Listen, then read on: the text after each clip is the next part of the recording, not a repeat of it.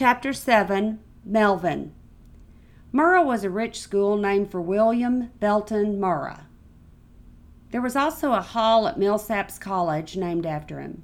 He had been a bishop in the Methodist Episcopal Church South, so I guessed he had been a good one. A good bishop. I didn't know what bishops did, but this town wanted to have him remembered. Religion seemed to dog after me wherever I went. Church was an important thing to a lot of people. Murrah High School was founded in 1954, the same year as my own birth and the Brown versus Board of Education decision to integrate. A blue and silver crest was etched at, on the school's face. The color was Air Force blue and the shade Air Superiority. It was imposing and featured two colossal horses reared up on their hind legs. Murrah's mascot was the Mustang, and who doesn't love a wild Mustang? Maybe this was a good sign the color blue and the horses. This day was the official execution of the Supreme Court decision. Even though a decision to desegregate had been handed down way back in the 50s, Jackson was just now getting around to it. The bulk of students, from what I could see, were all white. They looked well put together and finished, like the kids from Thomas Road back in Beaumont. It looked like beach blanket bingo with everybody wearing sweaters. The line of armed officers put me off. I'd never seen cops with guns off TV. A big yellow school bus pulled up slow, and you could hear the brakes decompressing like the breath of something dying. We all looked at the black student sitting inside. I heard the bus driver say, Go on and get off, niggers. That was shocking. Sure, I'd heard the word, but it was said in private by people who considered themselves too civilized to say it out loud in public. The openness of expression here was astounding. You really picked up on the regional attitude, for lack of a better word. One by one, the students began to step down. The young men wore suit jackets with ties and starched shirts. The girls had perfectly coiffed hair, processed to look like the girls in magazines, and wore new dresses and coats. There were only a few, maybe ten or so, and they looked scared. I was scared too, and I wanted to hop on that bus and ride far away from this place. The bus took off and left them standing alone in the midst of, poli- of the police squad cars parked in a semicircle around the front entrance. The engines were running and the lights were flashing on top.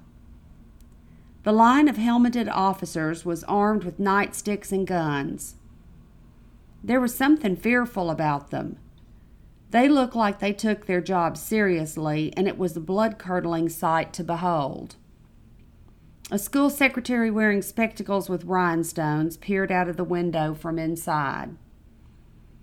One student, a white girl, was sitting in a group near the main door. She looked like any ordinary high school kid and wore her hair shoulder length. She was making a weird sign in the shape of two O's with her fingers touching.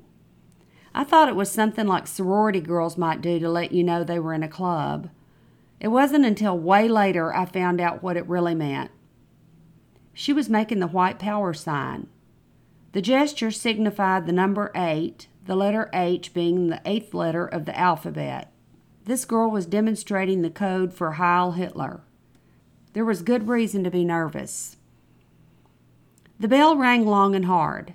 It was time to go in. Schools were filled with people who had capacity for intense cruelty a popularity contest I was always doomed to lose. Schools could be scary places, but this one was spine tingling. There was apprehension like something scary was afoot. It was in the air. I noticed a shy black girl making her way inside. She wore a crisp dress with new shoes. Her hair was styled in a 60s bouffant with a tiny pink bow. I looked over at her, but she kept her eyes downward. I didn't reach out. What was there to say anyway? It seemed like everybody had a friend to walk to class with but her and me. My first class was American Government. The teacher was called Teach. I knew right off because he had written the word teach in capital letters across the blackboard. He looked really old to be a teacher. He was completely white headed. And he was black. He stood at the front of the classroom, tall and proud, his hands clasped in front of him. He waited for the final class member to enter before he started to speak. Some of the students looked put off. The whole class was white, and I wondered if they'd ever had a black teacher before. I suspected most of them never had any dealings with Negroes outside of service positions. I'd lost count of how many times I'd heard white girls talk about growing up with their black maids, like it made them more credible than other whites. The kids here were from the 60s and had probably learned to abolish the N word, their bias muted and bewildering. Wanda always said there were good niggers and bad niggers, but she didn't consider herself prejudiced. The door opened slowly, and one more face peeked inside. A young black male student entered the class and walked past staring, quiet eyes to the only empty seat left in the room. It was the one behind me. Everybody remained silent as Teach walked slowly up to the front of the room, his footsteps clicking along the hard tile floor. He picked up a brand new piece of chalk, broke it in half, and began writing in cursive across the board. I could see the fine dust spray from each letter. It read Mr. Jackson Hill Montgomery. He then took his chalk and underlined the word teach several times. I've been teaching young people American government for 40 some odd years. Somewhere along the way, the students began calling me Teach. Then he took the eraser and rubbed out his formal name. Only Teach remained. We are experiencing a monumental moment in history right now, children. I expect we'll be doing quite a bit of learning in the next few months. Mississippi is the last state to practice desegregation, and that has brought us all together in this room to learn. He walked over to the sideboard and pulled down a map of the United States, diagrammed in pink, yellow, blue, and green with brown mountains. I'd like to try an experiment, he said. You more inquisitive students may adhere to the class text if you've a mind to. But I suspect we might learn more this semester if we try to observe the history going on right around us, history in the making. He waved his arm across the South Atlantic states and continued. All around these United States of America, he looked across the room at us, are people of different races and religions who for some reason or other settle in this or that place to practice their own form of living. Now, class, I have an assignment for you. We are going to study different people who've changed government in their time, all kinds of ways. He walked over to the desk and picked up a brown paper bag. He reached inside and went on. I'm going to pass out a piece of paper with a name on it to every other one of you students. He had already started walking around the room and doling out the slips of paper.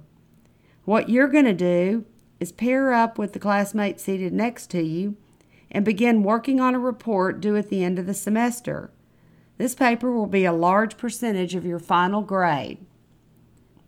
A pretty girl with dark hair and an expensive green sweater raised her hand. Teach pointed to her. Yes, ma'am, you have a question? She spoke out with the confidence of bred in Southern culture. Babe would say she smelled like money. In our former American government class, we were studying the continental signing of the Declaration of Independence. Will we be resuming the formal class plan or just jumping around haphazardly? Her voice betrayed a lifetime of honed in caste distinction. I sensed She'd be more comfortable had Teach been maintaining her lawn rather than teaching her about government. She held up her paper. I got Josephine Baker. She sounded irritated. What has she got to do with American government? Teach laughed right out loud. She had a whole lot to do with government, as you will discover in your research. Isn't she a Negro? Yes, ma'am, she is that. Are all these assignments going to be colored people? She sounded like Granny did that time she won the new sewing machine at the state fair, and then found out everybody who signed up had won one, but you had to buy the fancy cabinet, which ended up costing more than the sewing machine. Boy, was she mad. She didn't curse much, but when she got angry, she'd say she was so mad she could shit her britches. And that was one set of breeches that wouldn't be getting made on a state fair sewing machine. He smiled at her. I expect you smart children have learned all you either want or need to about formal plans laid out by the school board. From here on in, I'd like to help you envision how our government applies to real life. We have a situation here that begs examining, and we have an opportunity to make our own history and see the outcome in real time. There are possibilities here, class.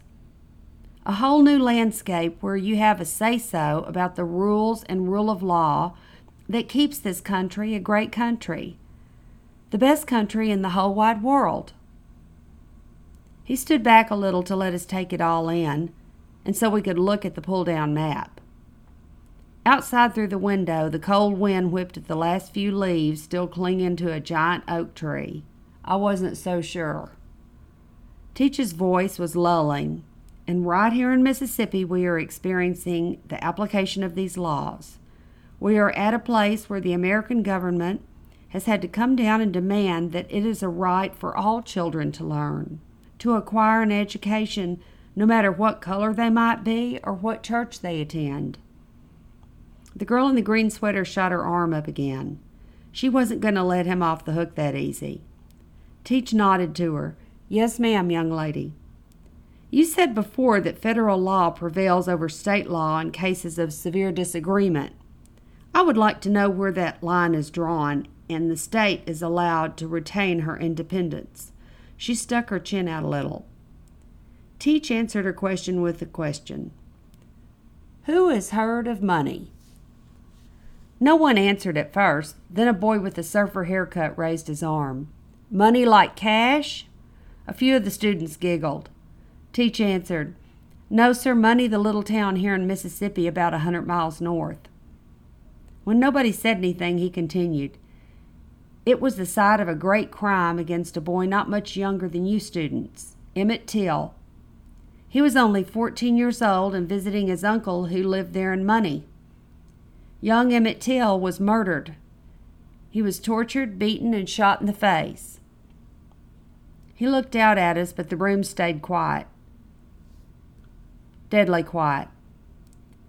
I could feel the presence of the boy sitting in the desk behind me. I was feeling so many things at that moment shame, sadness, horror. I felt afraid, and I felt sorry. Teach walked across the room to a phonograph sitting on a table. He turned it on and placed the needle on a record album. I could hear voices and clapping in the recording, then a guitar. The voice of Joan Baez pierced the room. She was singing about that young boy, about Emmett Till. I saw the black haired girl in the green sweater whisper to her friend, I've never had a Negro for a teacher before. When they began laughing, I finally caught a glimpse of the boy sitting behind me. He was very still, like a statue, and stared straight ahead. I heard Joan singing about the young boy going into a store to buy some bubble gum and candy. That part stuck in my head. What would have happened if Emmett Till hadn't turned around to say goodbye? I couldn't erase that image. Teach had opened up an old worn copy of Look magazine to an article and placed it on the desk of a student in the far corner. He motioned for us to pass it around while we finished listening to the song. Most people didn't really look at it and just handed it to the next person. By the time it got to me, the song was almost over, and so was class. The article featured an interview with J.W. Milam and Roy Bryant, the two men who had killed Emmett Till. I didn't have time to read the whole thing, but I didn't want to be like the others and just dismiss it like that boy's life didn't matter. I made myself a mental note to find out more. JW reminded me of Big Jim. The bell rang loud and interrupted the rest of the song. The kids began chattering to each other and pouring out into the hall. Teach said, The young mind is a wonderful place. You have a great gift to use. Don't foul that ground. He smiled at the few of us left, and class was over. Outside the door, a group of girls encircled the black haired girl from class.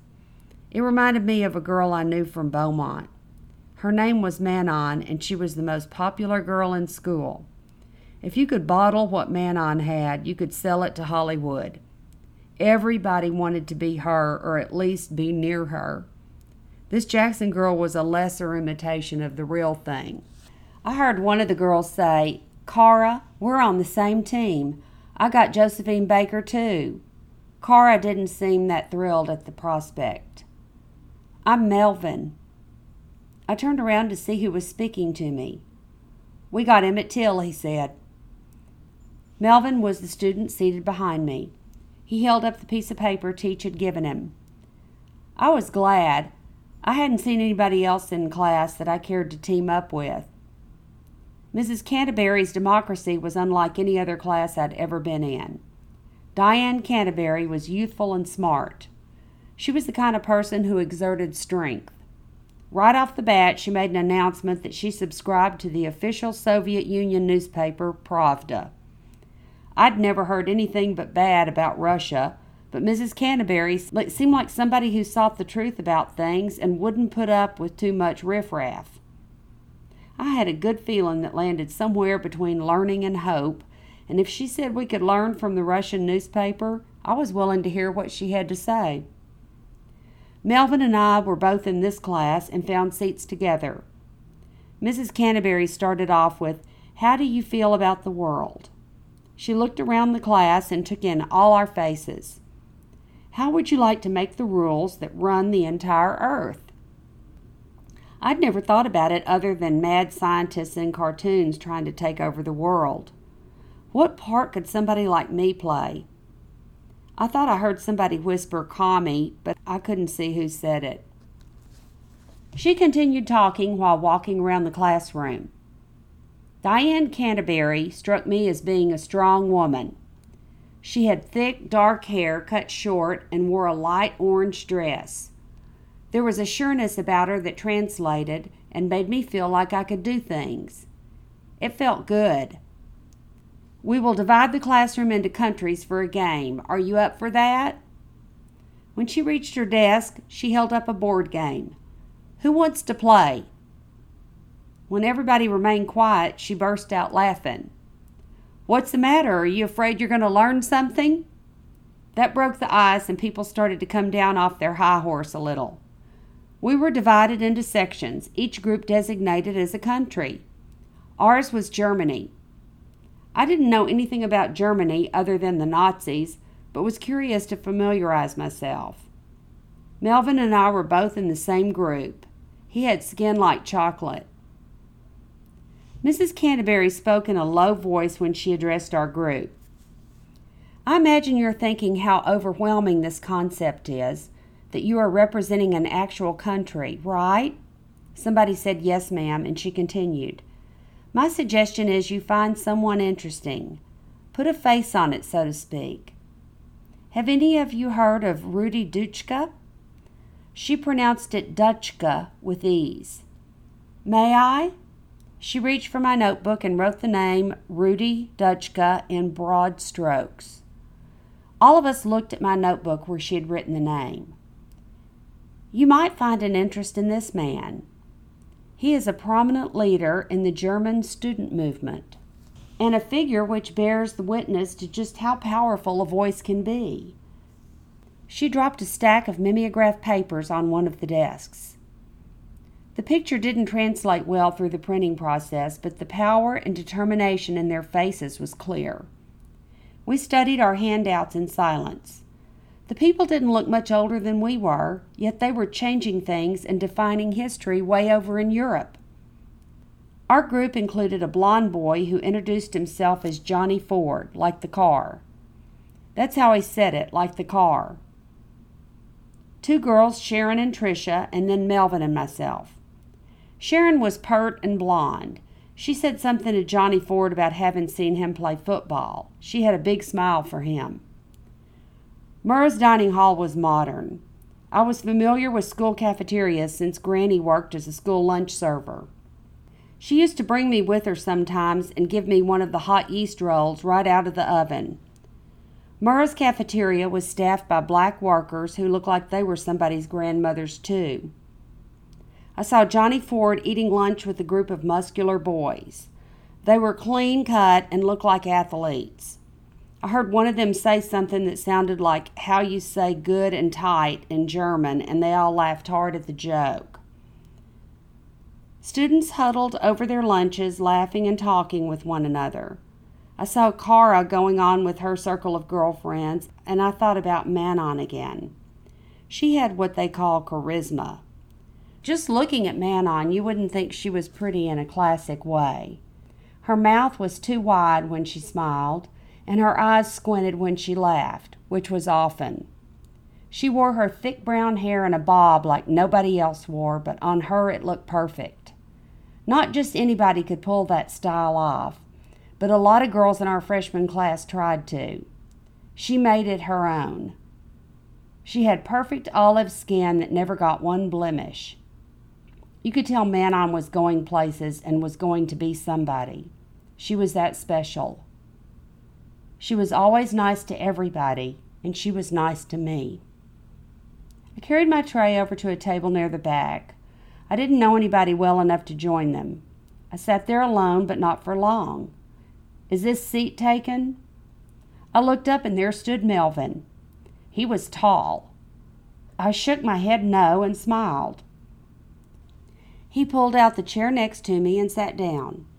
He adjusted his tie and opened up and opened up a paper bag. His lunch looked good. He had real fried chicken that made my plate lunch lose its luster. I could smell the rich home cooked aroma and it made me feel sad for some reason. Do you want a piece? Mother always gives me too much. I took a thigh. I always like the dark meat chicken better than the other cuts. I bit into the cold chicken and it made me feel warm all over. I smiled at Melvin and we laughed at nothing. It felt good to have a friend. I could smell his cologne and knew I'd never smelled a fragrance like it before. I would never forget it, like when your mind creates a memory and sends you a little note about it. You know, every time you smell that smell or hear that word, you'll remember. Most boys I'd ever known wore British sterling or English leather from the drugstore. Melvin smelled like how I thought Germany would smell like a place of mystery with cold air and dark buildings, and lots of secrets. Do you like the class? I asked. Melvin was a polite eater. I liked to indulge myself at meal times, so I was mindful to eat slow. Which one? We're in two. I didn't want to remember the heartache of Emmett Till right then, so I said democracy, running our own country. Do you know about Germany? he said. Um, oh, oh, I've never been there or anything, just from the movies. I didn't want him to think I was stupid. I tried to think of a smart film I'd seen about Germany, but they were all Nazi movies. Like Casablanca? The chicken tasted sweet in my mouth. Yeah, with Humphrey Bogart. Melvin said he had good answers. We sat for a minute eating our lunch amidst the clatter of plates and loud students. We were a part of our own world. Is Casablanca a country? I looked at Melvin and he laughed. We didn't really talk much, me and Melvin. There wasn't a whole lot of need for speaking. We had an instant comfort with one another that came natural. Melvin pulled out a piece of pie and carefully removed the saran wrap. It was lemon meringue.